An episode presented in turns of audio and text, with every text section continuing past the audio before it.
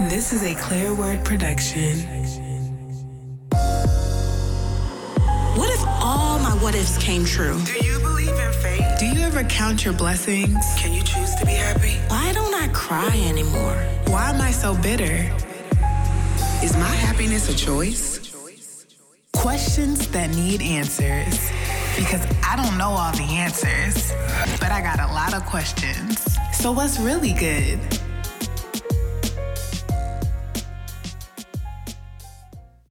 Hello, hello, hello. I'm back. Just kidding. Y'all, listen, we've already talked about this. It may not be every week, but at least it's going to be once a month. And so far, I've been doing once a month, so I'm proud of myself. But I wanted to come to you and talk about trust. So the question today is, can you trust? With a big question mark. And the answer is most definitely. See, the first thing I wanted to talk to you about today is discernment. Discernment is defined as the ability to judge well, right? So any kind of ability has to be developed. And so the way you develop discernment or the ability to judge well is by putting yourself in situations so that you can use your discernment.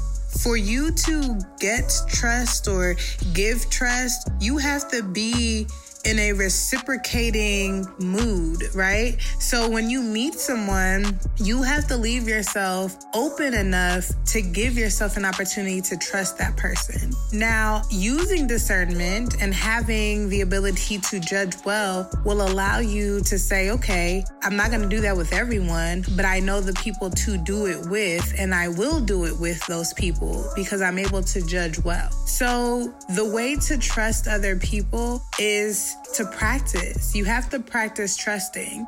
You can't be so bent up about past experiences, especially because at the end of the day, everybody's different. And even situations where you felt like your trust was broken, the other person involved has a story to tell too. And you're not perfect. I love reminding myself every single day that I'm not perfect. Yes, some people blatantly do things that they can avoid or that they can control. And again, that's where discernment comes in. So if a person is showing you repeatedly that they are wanting to get to a place of trust with you, give it a chance. Now, giving a chance does not mean you leave yourself wide open. It just means that you pay attention, you use caution. It's just like driving. There's car accidents every single day, mentally, if you live in Atlanta, but that doesn't mean you don't drive. That just means you use caution when driving, and you have to drive for others. You have to be a defensive driver and make sure that you are not on your phone or that's me, guilty conscience. But you have to make sure that you are paying attention to what the crazy things that other people may do on the road that can cause an accident so that you can avoid the accidents as much as possible. Now, does that mean you'll never get into a car accident? Absolutely not.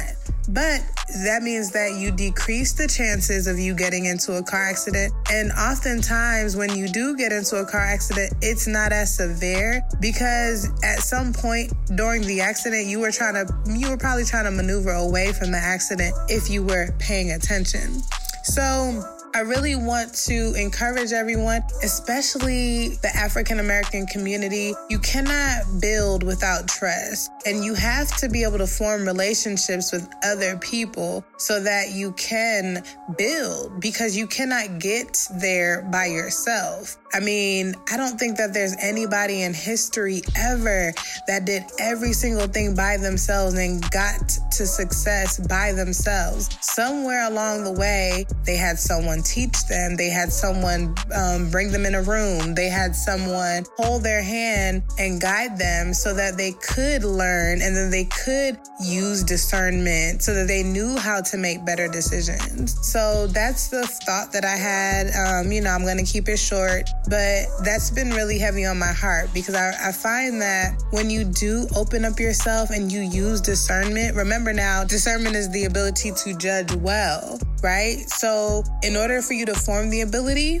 you have to use discernment and you have to use trust so that you can continue to grow that muscle. You can continue to get better. And over time, I mean, let's keep it G. For the most part, you know when someone is BSing if you pay attention. You know when someone may not have the best intentions if you pay attention.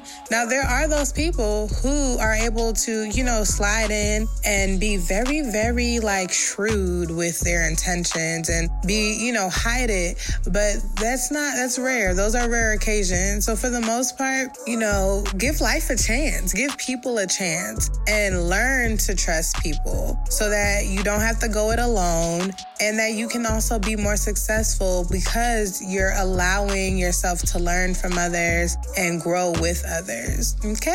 So that's all I have for today. Don't forget to follow me on Instagram at QTNA1. And also, if you have any questions, comments, or concerns, feel free to email me at askqtna@gmail.com. Have a wonderful weekend. Bye.